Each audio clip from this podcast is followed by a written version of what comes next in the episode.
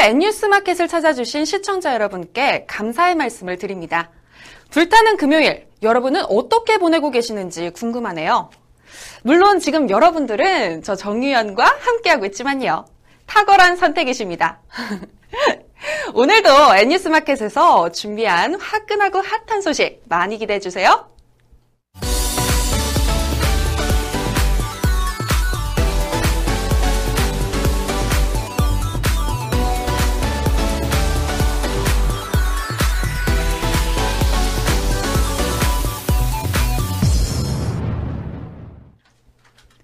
대포 통장의 유혹에 20대 남성이 가장 취약한 것으로 나타났습니다. 또 여성보다 남성에게 두 배가량 강하게 작동하는 것으로 조사됐는데요. 보도에 황혜영 기자입니다. 금융감독원에 따르면 지난해 5월부터 8월까지 등록된 대포통장 명의인 가운데 남성이 65.6%로 여성 34.3%에 비해 월등히 많았습니다. 두 건 이상 양도한 경우에도 남성이 66.9%로 여성 33.0%의 두 배 이상이었습니다. 연령대를 보면 20대 26.9%, 40대 23.1%, 30대 22.9%, 50대 17.2% 순이었습니다. 특히 20대에서 50대의 성인 남성이 전체 대포통장 명의인의 58.6%에 달했습니다. 여성보다는 남성, 연령별로는 20대가 다른 계층에 비해 대포 통장에 취약한 것은 최근 들어 통장을 가로채기 위해 취업준비생을 범행 대상으로 하는 사례가 빈발한 것과 영향이 있는 것으로 추정됩니다. 경제적으로 어려움을 겪고 있는 계층의 남성 가장이 고의적으로 통장을 양도하고자 하는 유인에 상대적으로 많이 노출됐을 가능성이 높습니다. 실제 지난해 금감원이 명의인을 대상으로 설문조사한 결과 대출에 필요하다는 말에 속아 통장을 넘겨준 경우가 36.4%에 이르렀습니다. 상대적으로 생활고에 따른 강박, 뭔가를 해야 한다는 절실함 등이 남성을 대포통장 유혹에 쉽게 넘어가기 만든 것으로 풀이됩니다. 개그맨 정영돈이 MBC 무한도전에서 최종 하차합니다. 오늘 MBC 무한도전 측은 정영돈의 하차 결정에 대한 공식 입장을 발표했습니다. 보도에 김한나 기자입니다. 무한도전 측은 정영돈 씨가 건강상의 이유로 방송 휴식기를 가졌던 지난 9개월 동안 무한도전 제작진과 멤버들은 정영돈 씨와 수시로 안부를 주고받으며 정영돈 씨의 회복에 신경을 써왔습니다. 라고 입을 열었습니다. 이어 지난 5월 정영돈이 무한도전 복귀에 대한 의지를 보였고 최근엔 구체적인 컴백 촬영 날짜를 조율하기도 했었다. 하지만 복귀를 결정한 그 순간부터 정영돈 씨에게 정신적인 부담감이 다시 찾아왔다며 시간이 지나도 무한도전 복귀에 대한 부담이 나아지지 않을 것 같아 사실상 복귀는 어렵겠다라는 결정을 택했습니다라고 전후 상황을 설명했습니다. 또 무한도전 제작진과 멤버들은 정영돈 씨의 회복과 복귀를 간절히 바래왔기 때문에 정영돈 씨의 이 같은 결정에 안타까운 마음이 컸다며 지금은 그저 정영돈 씨의 건강 회복만을 기원하며 뒤에서 묵묵히 힘이 되고자 한다라는 뜻을 밝혔습니다. 끝으로 늘 무한도전의 부족함을 채워주시는 시청자분들께 감사드리며 정영돈 씨와 나머지 멤버들에게도 큰 힘이 되어주시길 부탁드린다는 말을 덧붙였습니다. 11년을 함께한 프로그램에서 하차하게 된 정영돈과 그를 기다렸을 시청자들은 안타까움을 자아내고 있습니다. 한편 현재 MBC 무한도전은 양세형을 합류시켜 유재석, 박명수, 정준하, 하하, 황광희 등 총 6명이 방송을 꾸미고 있습니다. 북한이 영화 인천 상륙작전을 맹 비난했습니다. 북한의 대남 선전용 매체 우리 민족끼리는 29일 남측이 지난 27일 인천 상륙작전이라는 영화의 시사회를 열었다며 불가능한 작전이 성공적으로 진행된 작전이니 죽음을 불사한 이야기니 뭐니 하는 버릇없는 수작을 늘어놓고 있다고 비난했습니다. 보도에 최정화 기자입니다. 인천 상륙작전은 5만여 명에 달하는 대병력과 함께 300척, 비행기 천여 대가 동원되고서도 포 사문을 가진 인민군 해안포병중대와 보병중대 앞에서 대손실을 당한 전투로 기록되어 있다며 이런 망신스러운 전투를 놓고 영화까지 만들어내 돌려내며 성공이니 불사니 하는 말을 연불처럼 외워대고 있다고 주장했습니다. 그러면서 미국의 전쟁 책동을 미화하고도 고도 미사일 방어 체계 사드 배치를 합리화해 이에 반대하는 민심의 분노를 조금이라도 가라앉혀 보려는데 목적을 둔 것임은 너무도 명백하다는 억지를 부렸습니다. 인천 상륙작전은 개봉 후 이틀 연속 박스오피스 1위에 올랐습니다. 개봉 2주차에 접어들면서 화력이 다소 떨어진 부산행과 제이슨 본 등 경쟁작들을 꺾은 인천 상륙작전은 1위 굳히기 작전의 성공, 흥행 선봉에 섰는데요. 영화진흥위원회에 따르면 인천 상륙작전은 개봉 이틀째인 28일 35만을 끌어모아 누적 관객 수 83만 명을 기록했습니다. 이 같은 속도라면 29일 100만 돌파는 무난할 것으로 보입니다. 특히 개봉 전부터 인천 상륙작전은 호불호가 갈리는 작품으로 예상치 못한 혹평에 시달렸습니다. 국뽕, 심파, 방공 등의 단어들은 인천 상륙작전을 따라다니는 꼬리표였는데요. 오히려 이 같은 반응은 예비 관객들의 궁금증을 불러일으켜 브레이크가 고장난 열차처럼 질주하던 부산행의 발목을 잡을 수 있었던 것으로 보입니다. 물론 이미 700만 돌파를 눈앞에 두고 있는 부산행의 관객 동원력에는 미치지 못하고 있지만 인천 상륙작전이 입소문을 통해 작품에 대한 이미지를 바꾸고 이리자리를 계속 유지할 수 있을지 이목이 집중되고 있습니다. 인천 상륙작전은 한국전쟁의 전기를 마련한 인천 상륙작전의 숨은 공로자인 한국해군 첩보부대와 켈로 부대 대원의 활약을 그린 영화입니다. 오늘 서울 등 수도권에는 새벽에 천둥 번개를 동반한 시간당 30mm가 넘는 장대비가 쏟아졌는데요. 그래도 현재 서울은 빗줄기가 약해지면서 호우주의보가 해제됐다니 다행입니다. 중부지방에 자리 잡은 장마 전선으로부터 강하게 발달한 비구름이 수도권으로 유입되고 있고 충남 서해안으로도 비가 확대되고 있습니다. 기상청은 오전 9시 기준으로 충남 서산시 일대에는 호우경보를, 인천, 충남, 경기 등 지역에는 호우주의보를 각각 발령했습니다. 오늘 중부지방은 30에서 80mm의 많은 비가 내린 뒤 오후 늦게 그치겠고 남북지방은 구름 많고 오후에 대기 불안정으로 남부 대륙과 제주도에 소나기가 오는 곳이 있겠습니다. 소나기가 오는 곳에서는 돌풍과 함께 천둥, 번개를 동반한 강한 비가 오는 곳이 있겠고 강수량의 지역차가 크겠으니 시설물 관리와 안전사고에 유의해야 합니다. 특히 국지적으로 30mm가 넘는 국지성 호우가 쏟아지는 곳이 있을 것으로 보여 저지대 침수나 교통 통제 등 피해가 우려됩니다. 현재 폭염주의보가 발효 중인 충청과 남부지방엔 33도 안팎의 기온 분포를 보이겠고 폭염 경보가 발효 중인 대구는 35도까지 치솟을 전망입니다. 서울은 28도로 어제보다 기온이 조금 떨어지겠지만 여전히 후덥지근하겠습니다. 오늘 중부지방에 막바지 장맛비를 뿌린 장마전선은 내일부터 북쪽으로 올라가면서 올여름 장마가 끝날 것으로 보이는데요. 수도권에는 내일 새벽 잠시 내리는 소나기를 끝으로 당분간 비 소식은 없을 것으로 보입니다. 이번 주말에는 곳곳에 소나기가 지나겠고 전국에 33도 안팎의 찜통 더위가 이어질 전망입니다.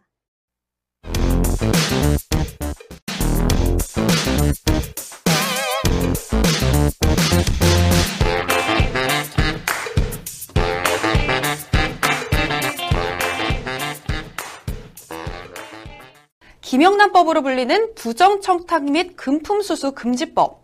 어제 합헌 결정이 나오면서 예정대로 오는 9월 28일부터 본격 시행됩니다. 이제 한국의 접대 문화가 대변혁을 맞게 된 것인데요. 우리 사회가 시행 전과 이후 어떻게 달라질지 여러 가지 목소리가 나오고 있는 상황입니다. 오늘 뉴스 초점에서는 집중 보도해드리도록 하겠습니다. 황영 기자, 주요 쟁점에 대해 헌법재판소는 모두 문제가 없다고 판단했다죠? 네, 헌법재판소는 핵심 쟁점 4가지에 대해 모두 헌법에 위배되지 않는다고 결론 내렸습니다. 우선 언론과 사립학교 교직원도 법 적용 대상에 포함되는지 여부에 대해 재판관 7대2 의견으로 합헌 결정이 나왔습니다. 배우자가 받은 금품을 신고하지 않으면 공직자 등 본인을 처벌하는 규정도 헌법에 위배되지 않는다고 판단했습니다.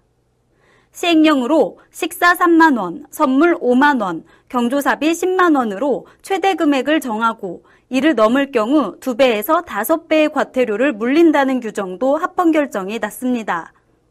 또 사회상규를 넘어선 금품 수수와 부정청탁을 금지한다는 내용도 모호하지 않다며 전원일치 의견으로 합헌이라고 했습니다. 이 같은 헌재 결정에 경제 영역에 희비가 엇갈리고 있는데요. 이번 결정으로 수혜 혹은 타격을 입을 업계는 어디일까요? 우선 수혜를 입을 곳은 로펌입니다. 법률 시장이 위축된 상황에서 김영란법은 새로운 시장으로의 활로를 열어줄 것이란 기대감이 큽니다. 로펌은 김영란법에 대응하기 위한 관련 조직을 만드는 등 분주합니다. 김영란법 자문 수요를 선점하기 위해 발빠르게 움직이고 있습니다. 또 고급 선물 세트를 대신해 중저가 생활용품 세트와 참치캔 세트를 찾는 소비자가 늘 것이란 기대감이 있습니다. 김영란법 시행으로 피해가 거의 없거나 반사 이익도 기대된다고 합니다. 반면 타격을 받는 건 고급 선물 시장이 되겠습니다. 김영란법에서 제한하고 있는 선물 가격은 5만 원인데 홍삼과 한우, 굴비 등 대부분 이를 넘습니다. 자동차 업계도 고민입니다. 신차 행사 시 아무 생각 없이 3만 원 이상의 식사를 제공했다간 처벌을 받을 수도 있는 상황이기 때문입니다. 특히 저녁 장사 비중이 높은 고가의 외식 업체와 골프장들도 타격이 클 전망입니다. 음, 그런데 이뿐만이 아니라 언론인에 대한 법 적용과 농어촌 지역의 경제가 위축될 것이라는 우려도 크다는데 어떤가요? 사실 언론 자유 침해 우려에 대해서는 현재조차 국가 권력에 의해 남용될 경우 언론의 자유가 일시적으로 위축될 소지는 있다며 부작용의 가능성을 인정했습니다.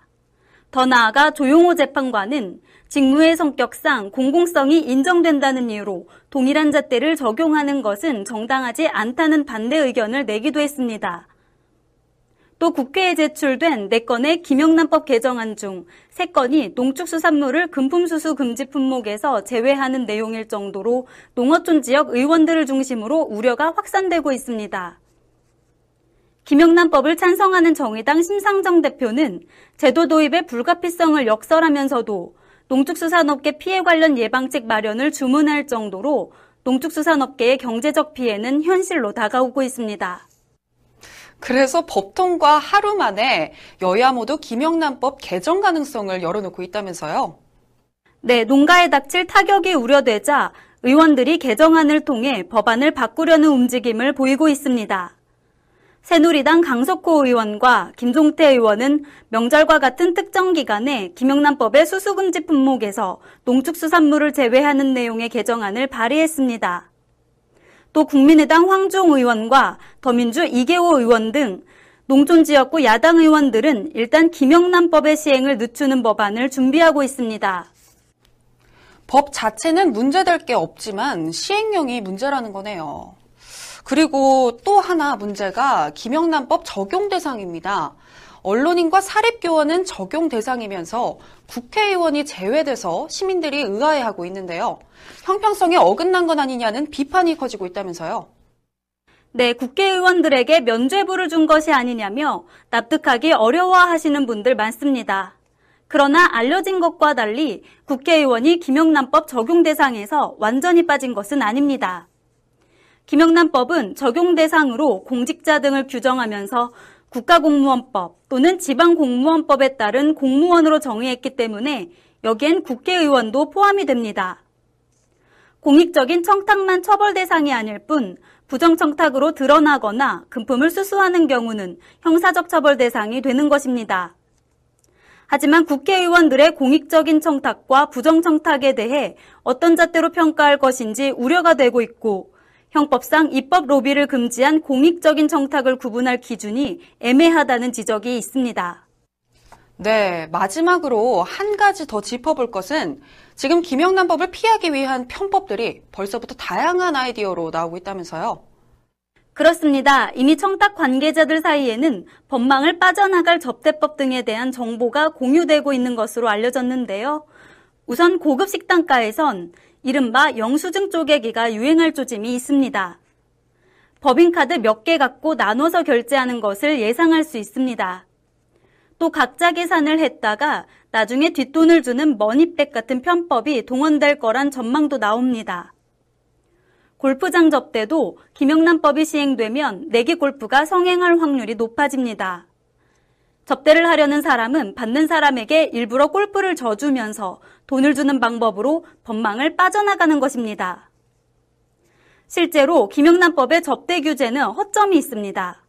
청탁자가 접대한 뒤 계산하고 현장 단속이나 고발을 당하게 되면 각자 먹은 비용을 나눠 송금하기로 했다고 변명할 수 있습니다. 그리고 3만 원 이내에서 카드로 결제하고 나머지는 현금으로 계산하면 사실상 규제는 힘듭니다. 네, 사실 김영란법은 국회 논의 때부터 취지의 정당성에도 불구하고 법 자체가 가지고 있는 모순들 때문에 졸속 입법 비판에 시달렸던 전력이 있죠. 그런데 시행 전부터 꼼수를 부릴 생각이라니 헌법재판소 결정에도 불구하고 이처럼 김영란법을 바라보는 우려의 시선은 여전하기만 합니다. 부패 공화국과의 절연을 선언한 법, 국민들이 지켜보고 있습니다. 국회는 결자 해지의 자세로 빠른 시일 내에 개정 작업에 착수, 착수할 수 있기를 바래봅니다.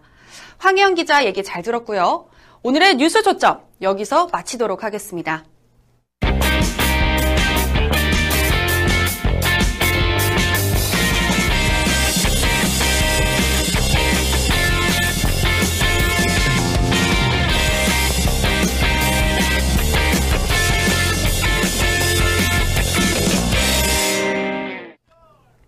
여러분이 가장 기다리는 시간이죠. 몸으로 즐기는 fitness lovers. 지금 바로 시작합니다. Follow follow me. 안녕하세요. 정유현입니다. 오늘은 3주차 피트니스 수업입니다. 3주차가 되니까요. 벌써 이전에 배웠던 동작들이 가물가물한데 여러분은 어떠신가요? 저만 그렇다고요. 좀 더 의지를 불태워 봐야겠습니다. 박윤수 트레이너님, 오늘은 좀 더 센 걸로 알려주시죠. 아, 더 센 거요? 네, 오늘은 그러면 탄력 밴드를 이용해서 가슴, 등, 팔, 근력 운동을 해보겠습니다. 근력 운동 벌써부터 기대가 되는데요. 어, 그런데 여기 오시는 남자분은 누구시죠? 솔직히 멋있지 않아요. 저희 네 몸치 신랑이에요. 저희 신랑이 동작을 할 수 있으면 온 국민이 다할 수가 있어요. 그래서 오늘 시범으로 같이 해볼 거예요. 아, 그러면 먼저 시범 보여주시겠어요? 네, 저희 신랑이랑 시범을 먼저 보여드리겠습니다.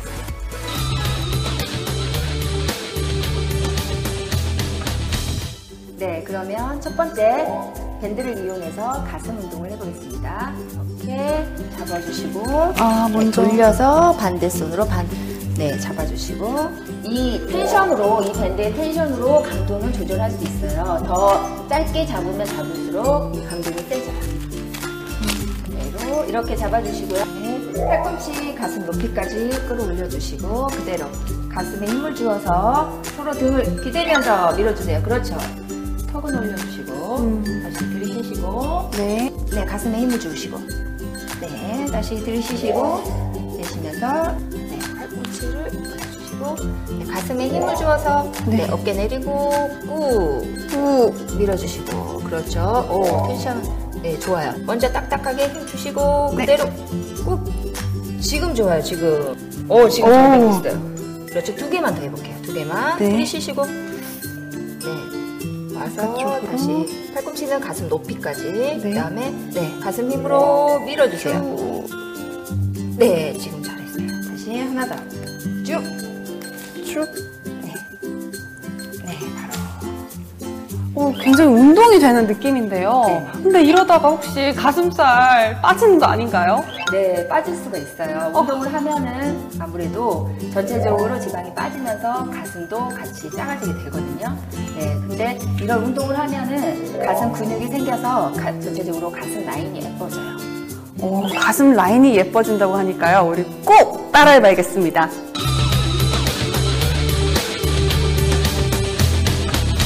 한 사람은 서시고요. 한 사람은 이렇게 앞바다리를 하고 앉아줄게요. 바닥에. 네, 이두에 힘을 주어서 당겨주시고요. 그대로 앉아 계신 분은 등에 힘을 주어서 당겨주세요. 들이쉬시고, 네, 힘 주어서 잡아 당겨주시고. 팔꿈치는 움직이지 않고, 네, 손만 왔다 갔다. 그렇죠. 등과 어깨를, 네, 힘을 주어서 네. 어깨와 견갑을 등 뒤에서 모은다는 느낌으로 꾹 짜주시고 천천히 네, 등을 조여주셔야 돼요. 등을 그리고 네, 이, 이 팔을 펴면 삼두 운동이에요. 네. 어, 근데 지금 등 운동을 해야 되니까 네, 그대로 들이쉬시고 내쉬면서 이렇게 팔꿈치를 조여주면서 등살을 꽉 눌러주세요. 그렇죠. 어깨 내리면서 느껴지시죠? 네. 네, 견갑골과 어깨, 어깨가 한꺼번에 등에서 모아진다는 느낌. 그렇죠. 이렇게. 이렇게 모아져야 돼요. 그렇죠. 다시 들이쉬시고 내쉬고 네, 등에 힘이 느껴지시죠? 네, 네. 네, 다시 들이쉬시고 네, 어깨를 모아서 등을 꽉 조여주세요. 네, 이렇게. 이렇게. 네, 이렇게 해주시고. 네. 서 계신 분은 이두 운동. 네, 이두에 힘을 주어서 이렇게. 네. 근데 지금, 네, 텐션이 너무 지금 느슨해요. 운동 하나도 안 돼요.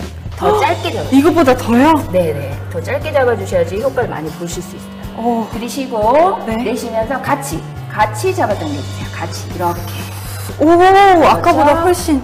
네. 그렇지, 그렇죠. 이렇게 들이쉬고, 네. 쭉 주시고.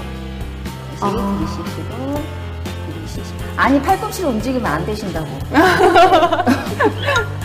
운동을 진짜 안 하셨나 봐요. 보통 남자분들 암컬 정도는 다 하시거든요. 자세 나오거든요. 근데 정말 안 해요. 네, 들켰습니다. 팔꿈치 붙여서 그대로, 네, 최대한 가까이 오면서 이두 쭉 주시면 돼요. 네. 이렇게요. 네, 다시 늘리고. 네. 네. 팔꿈치 앞으로 나오면 안 돼요. 네, 잡고 있어야 돼요. 그 다음에 다시. 그렇죠. 어느새 좀, 어. 드시고, 네, 요 정도 텐션으로는 해주셔야 돼요. 최소한. 와. 네, 잡아 당겨 주시고. 네. 네, 세 개만 더 할게요. 하나, 하나. 둘. 네, 힘내시고요. 더 이두에 힘주시고요. 더, 오, 더, 더 네. 당겨주세요. 네. 셋, 어, 마지막. 후. 네, 오늘은 박윤수 트레이너님과 함께 상체 근력 운동을 배워봤습니다. 어, 이렇게 앞에서 시범을 보여주시니까 저희가 좀 더 수월하게 따라할 수 있었던 것 같은데요. 저 좀 많이 는 것 같나요? 어, 네, 진짜 는 것 같아요. 처음에 진짜 못하셨거든요. 근데 3주차 되다 보니까 이제 조금 조금씩 나아지셔서 지금 진짜 잘하세요. 칭찬을 받으니까 저절로 몸이 움직여지는데요. 자, 그럼 우리 마지막은 오늘 몸도 건강해졌는데 이 기운을 모두 모아서 온몸으로 표현하면서 끝내보는 건 어떨까요? 네. 네, 그러면 자, 다 같이 안녕! 안녕!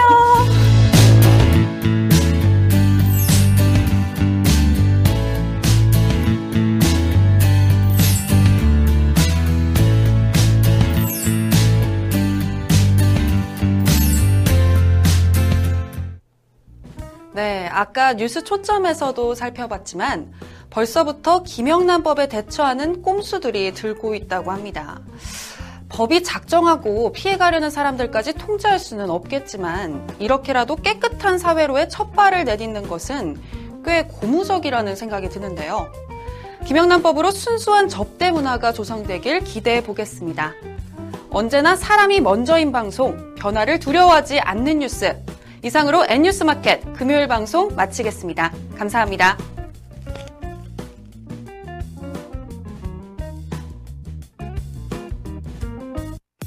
월요일은요 사실 제일 짜증나는 날이잖아요. 수많은 분들이 가장 많이 월요병에 시달리는 날이기도 하고요. 그동안 월요일만 되면 아 이번 한 주 또 어떻게 보내야 되지? 라고 걱정만 하셨다고요? 이제부터 그 고민 확 날려보내셔도 되겠습니다. 이제부터 월요일에는 N뉴스 마켓에서 저 원자연을 만나실 거거든요. 아주 시원한 스포츠 소식들 가득 담아서 준비했는데요. 이제부터 스트레스와 고민, 그리고 짜증까지도 시원하게 제가 날려드릴게요. 메이저리그에서 맹활약 중인 우리 선수들의 이야기는 물론이고요. 필드를 누비면서 멋진 샷을 날려주는 우리 여제들의 이야기도 준비했고요. 슛, 골인! 하는 우리 축구선수들 이야기까지 아주 멋진 소식들 많이 많이 준비했으니까요. 이제 월요일에는 N뉴스 마켓에서 원장과 함께 하시는 거 잊지 마세요.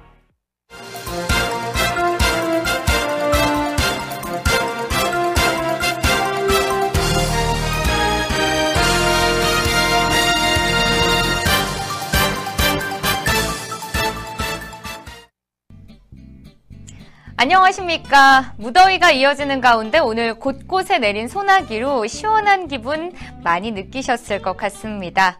여러분, 많이 기다리셨죠? 오늘 날씨만큼이나 여름 무더위를 시원하게 날려줄 N뉴스마켓 금요일 종합편 시간이 돌아왔습니다.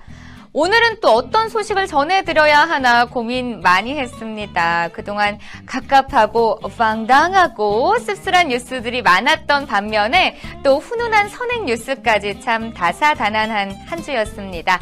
자, 그럼 어떤 뉴스들이 이번 한 주를 장식했는지 지금부터 저와 함께 알아보시죠.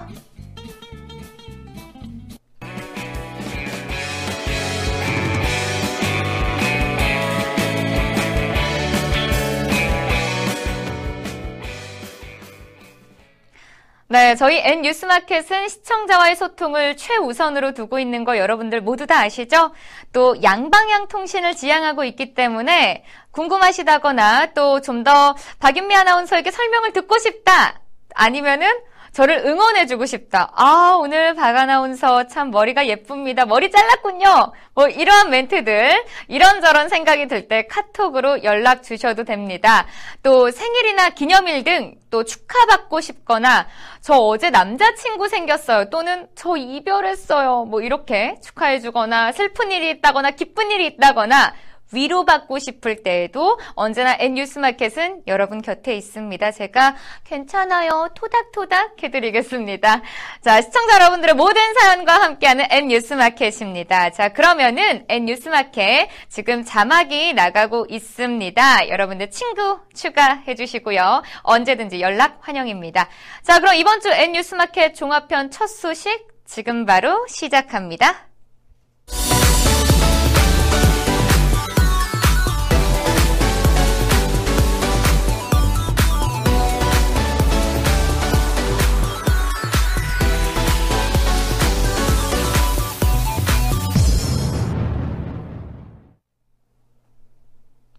무단으로 다른 사람의 컴퓨터에 침입해 개인 정보와 기밀 자료들을 기밀 자료들을 빼가거나 또 이를 빌미로 금품을 요구하는 해킹 문제가 날로 심각해지고 있습니다.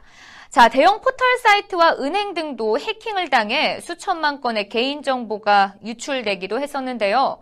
자, 논란이 커지자 정보 보안을 강화해야 한다는 목소리가 커졌고 기업들도 나름 보안에 신경 쓰는 그런 눈치였습니다. 자, 그런데 최근 해킹 사건이 또 발생했습니다.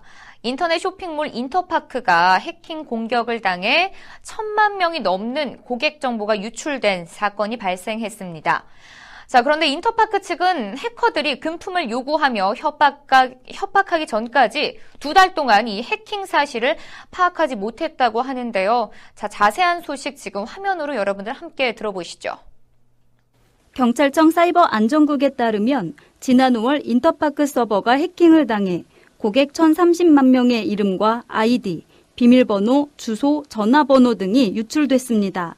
단 주민등록번호는 정보통신망 이용 촉진 및 정보보호에 관한 법률상 업체에서 보관하지 않도록 하고 있기 때문에 유출되지는 않았습니다.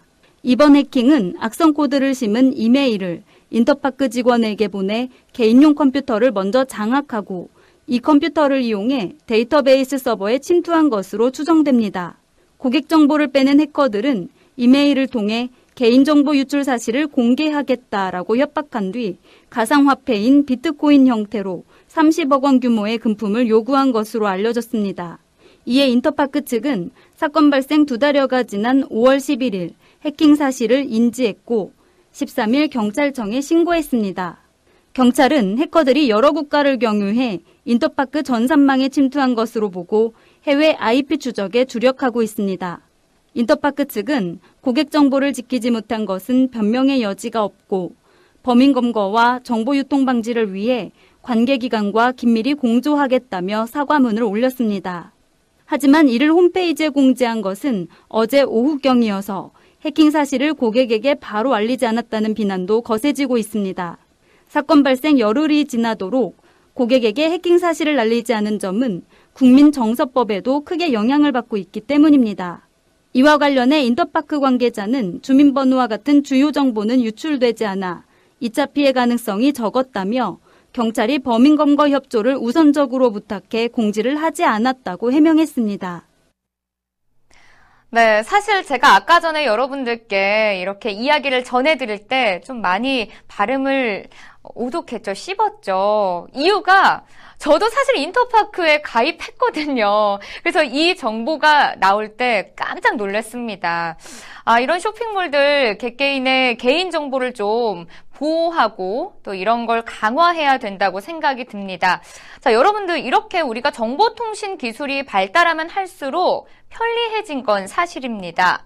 하지만은 뭔가 나를 감시하고 있다. 혹시 내 개인정보 유출되면 어떡하지라는 걱정 한번 해보신 적 있으시죠? 길 가다가 CCTV에 나의 모습이 찍혀서 다른 곳으로 넘어가면 어떡하지? 또는 이렇게 홈페이지에 입력한 나의 정보들이 다른 곳으로 중국 또는 북한으로 흘러 들어가면 어떡하지? 이러한 걱정들이 참 많이 발생하고 있는 것 같습니다. 또한 포털 사이트에서도 개 소중한 정보들을 잘 정보, 정보를 보호하고 또 강력한 보안 시스템을 만들고 점검할 필요가 있다고 생각합니다. 꼭 다시 한번 점검해 주세요. 저의 개인정보는 소중하니까요. 여러분들 아셨죠? 자, 그럼 두 번째 소식으로 넘어가 볼까요? 자, 롯데그룹에 대한 전방위적인 수사를 벌인 검찰이 신영자 롯데 장학재단 이사장을 구속 기소하기로 결정했습니다. 자, 롯데그룹 오너 일가로는 처음이라고 하는데요. 오히려 가지고 있는 사람들이 더 많이 한 것 같습니다. 어떤 이야기인지 영상으로 함께 보시죠.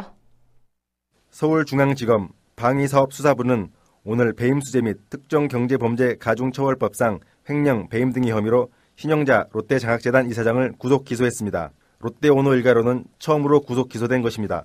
검찰에 따르면 신영자 이사장은 2012년부터 지난해까지 면세점 사업부를 총괄하며 롯데 면세점과 롯데백화점 등의 매장을 입점시켜주는 대가로 업체들로부터 35억 3천만 원의 뒷돈을 받은 혐의를 받고 있습니다.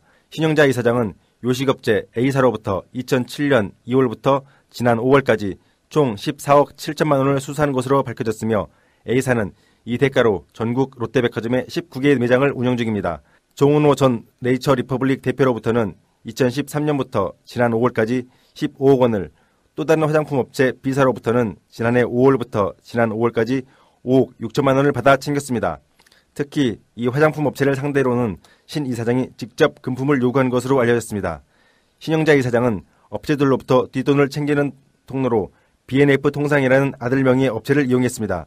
이 회사는 신영자 이사장이 사실상 오너입니다. 신영자 이사장은 이외에도 인쇄업체, 부동산 투자업체 등을 차려 롯데그룹의 일감을 몰아받는 방식으로 신영자 이사장 본인과 자녀들의 재산을 증식하는 창구로 활용했습니다. 네, 사실 요즘 롯데그룹에 대한 전방위적인 수사가 진행되고 있습니다. 털어서 먼지 안 나는 그룹은 없습니다만 그래도 롯데 장학재단이지 않습니까? 이 장학재단에서 뒷돈이 다른 곳이 아닌 좀 어두운 곳에 쓰였다라는 게 더 씁쓸한 이야기인 것 같습니다. 이러한 돈들이 어려운 아이들을 위해서 또 깨끗하게 따뜻하게 쓰였으면 좋겠습니다. 돈도 욕심이 너무 많이 부리면은 화가 되는 법이죠. 자, 계속해서 이어지는 다음 소식도 정말 안타까운 소식입니다. 자, 프로야구 기아 타이거즈의 유창식 투수가 승부 조작에 가담했다며 구단과 KBO에 자진 신고를 했습니다. 유창식 선수 외에도 이태양, 문우람 선수 등도 승부 조작 혐의가 드러나서 야구계는 큰 충격에 빠져 있습니다. 경찰은 승부 조작에 가담한 선수들이 더 있을 것으로 보고 수사를 확대할 방침인데요. 당분간 승부 조작 파문은 사그러들지 않을 것으로 보입니다. 화면으로 함께 보시죠.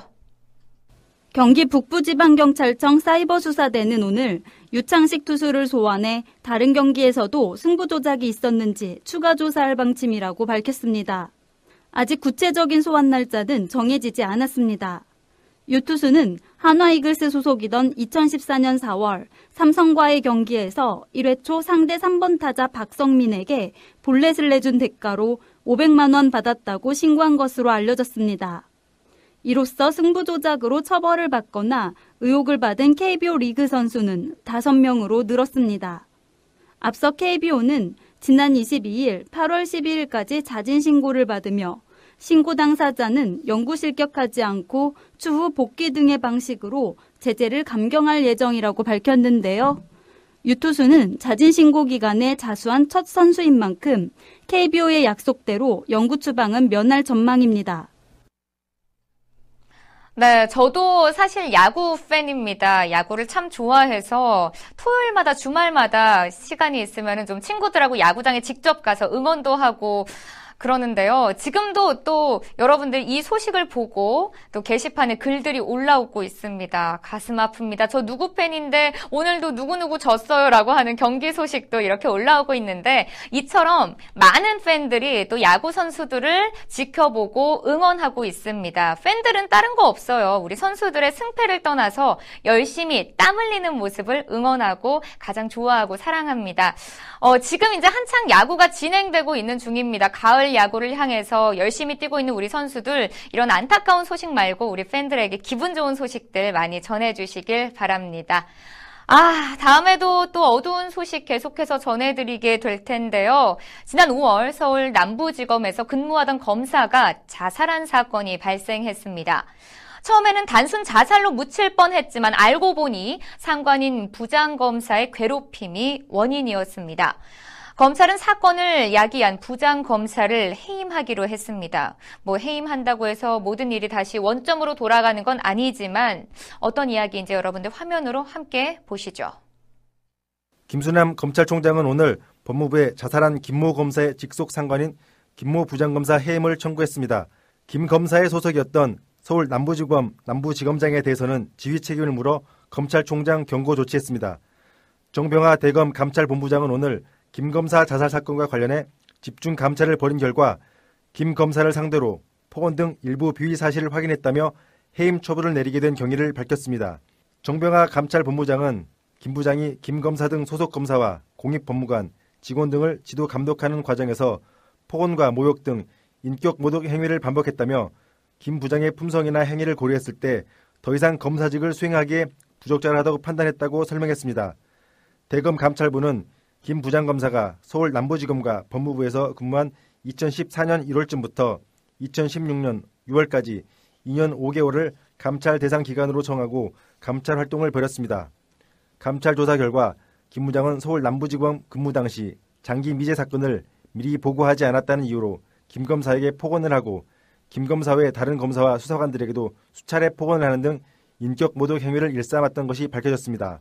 또 부서 회식에서 김 검사를 질책하면서 손바닥으로 김 검사의 등을 수차례 때리는 등 폭행을 했던 사실도 드러났습니다. 법무부 장관이 검찰총장의 해임 청구를 받아들여 인사권자인 대통령에게 해임을 제청하고 대통령이 처분을 확정하면 김 부장검사는 해임됩니다. 그러나 검찰의 김 부장검사 해임 결정에도 여론은 싸늘합니다. 올해 벌어진 일을 이제서야 뒤늦게 수습한다는 것입니다. 여론이 불거지지 않았다면 이렇게 조사를 했겠냐는 지적입니다. 네, 여러분들 혹시 영상 보시면서 백상일 기자의 사진을 보셨나요? 이렇게 머리를 쥐어 뜯으면서 있는 사진이었었는데, 이렇죠, 이렇게 머리 아프고 가슴 아픈 낡은 조직 문화는 뜯어 고쳐야 합니다. 사람은요, 성별, 나이, 직업, 뭐 그 외에 모든 것을 다 떠나서 존경받고 존귀하고 또 사랑받아야 될 존재입니다. 이런 낡은 조직 문화를 없애버리고 내리사랑이라는 게 있잖아요. 점점점 사랑해주면은 우리 후배들도 잘 따라오지 않을까 생각이 듭니다. 그리고 그런 내리사랑이 더 아름다운 사회를 만들지 않을까 다시 한번 생각해 봅니다. 자, 앞서서 계속해서 정말 우울한 소식만 전해드린 것 같아서 저도 울 것 같아요. 엉엉엉엉. 이제 밝고 분위기 좀 바꿔서 훈훈한 소식을 들려드리겠습니다. 자, 연예인들은 활동 하나하나가 대중들의 관심을 받게 되기 마련인데요. 자, 실제로 남모르게 선행을 하는 연예인들도 많습니다. 자, 이번에는 배우 박혜진이 꾸준한 기부 활동을 해온 사실이 전해져서 화제인데요. 외모도 멋있지만 마음 씀씀이도 아름다운 청년 박혜진 씨 지금 화면으로 우리 만나볼까요? 오늘 한 매체는 박혜진이 2011년부터 2016년까지 꾸준히 해온 기부 금액이 약 11억 원이라고 전했습니다. 박혜진은 2011년 일본 지진 피해 돕기 성금, 아동복지센터 물품 기증과 2013년 개포동 구룡마을에 1억 원 상당의 생필품을 지원했습니다. 2014년 세월호 침몰 사고 당시에는 유니세프에 1억 원을 기부했고 어린이 재활병원 건립 기금을 비롯해 개포동 구룡마을 노인복지센터에 1억 원을 기부했습니다. 또한 2014년 8월 부산 수해 피해자들에게도 1억 원을 전달했으며 2015년 사랑의 열매에 1억 원, 지난 4월 팬미팅 중국 생중계 수익금 전액은 상해복지센터에 기부했습니다. 박혜진 측은 박혜진이 꾸준히 기부 활동을 해왔다. 개인적으로 연탄 나르기나 일본 지진 피해 돕기 성금, 사랑의 열매 등의 봉사활동이나 기부를 해온 것으로 알고 있다고 말했습니다. 한국과 중국을 오가며 활발한 활동을 벌이고 있는 박혜진은 JTBC 새 드라마 맨투맨에 캐스팅돼 시청자들과 만날 준비를 하고 있습니다. 네, 정말 훈훈한 소식이었습니다. 마음까지 좀 따뜻해지는데요. 아, 박혜진 씨 잘생겼는데 마음도 이렇게 멋있고 예쁩니다. 사실 우리가 나눔이고 선행이라는 게 많이 있어서 나누게 되는 게 아니라 조그만한 마음과 관심을 통해서 시작이 되는 것 같습니다. 우리 주변에 어려운 이웃들이 없는지 또는 소외되고 연락이 뜸한 친구들이 없는지 먼저 우리가 주변에 대한 관심을 가져보는 게 선행의 시작이지 않을까 싶습니다. 여러분들도 먼저 관심을 가져보시면서 따뜻한 하루 또 따뜻한 사회 만들어 보시는데 동참해 주시길 바랍니다.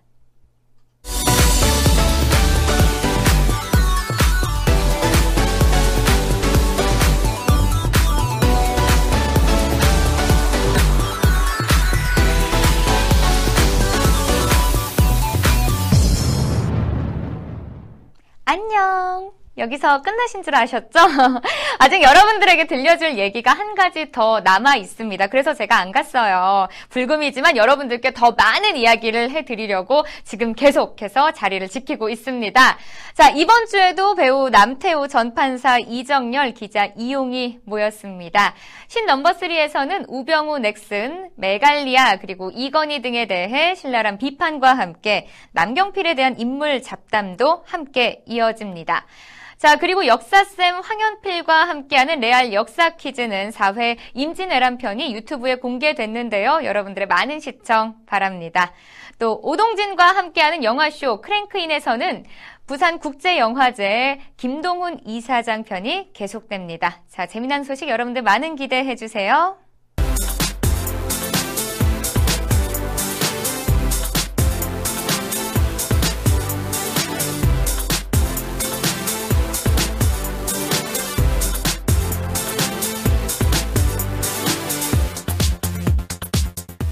무더운 여름철 많이 지치셨죠? 이런 날일수록 더위를 피해 괜시리 어디론가 떠나고 싶어지는 마음이 간절합니다. 저도 마찬가지로 떠나고 싶어요. 여러분들 저와 함께해요. 네. 하지만 멀리 떠날 여건이 안 된다면 가까운 도심 속에서 시원함을 찾아보시는 것도 좋은 방법입니다. 자, 뜨겁게 내려쬐는 햇볕에서 벗어나서 공원 속 차가운 물줄기에 몸을 맡겨보는 건 어떨까요? 자, 잠깐이나마 몸과 마음을 힐링할 준비 다 되셨나요? 자, 그럼 오늘도 여러분들의 감성을 녹여드릴 사진 뉴스 지금부터 시작합니다.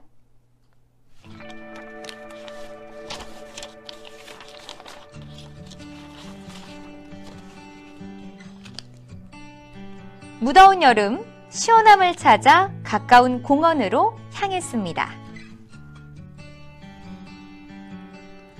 뜨거운 자동차의 열기와 아스팔트 바닥을 떠나 녹색 숲과 잔디를 바라보니 폭염이란 그런 말이 무색하게 벌써 시원함이 느껴지는 건 왜일까요? 아마도 도심 속 공원의 우거진 나무들 사이로 기분 좋은 바람이 불어서가 아닐까 그런 생각이 듭니다. 그래서일까요? 푹푹 찌는 여름이지만 나무 그늘 아래 있으니 자연스레 밝은 웃음소리가 나오는 것 같습니다.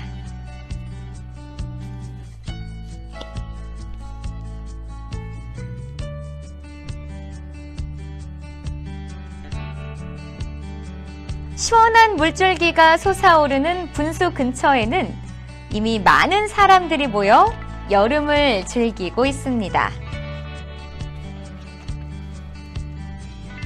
마음은 이미 어린아이들과 같이 흠뻑 젖어 무더위를 날려버리고 싶지만 신나게 놀고 난 뒤의 일을 생각하면 몸이 움츠러들 수밖에 없나 봅니다.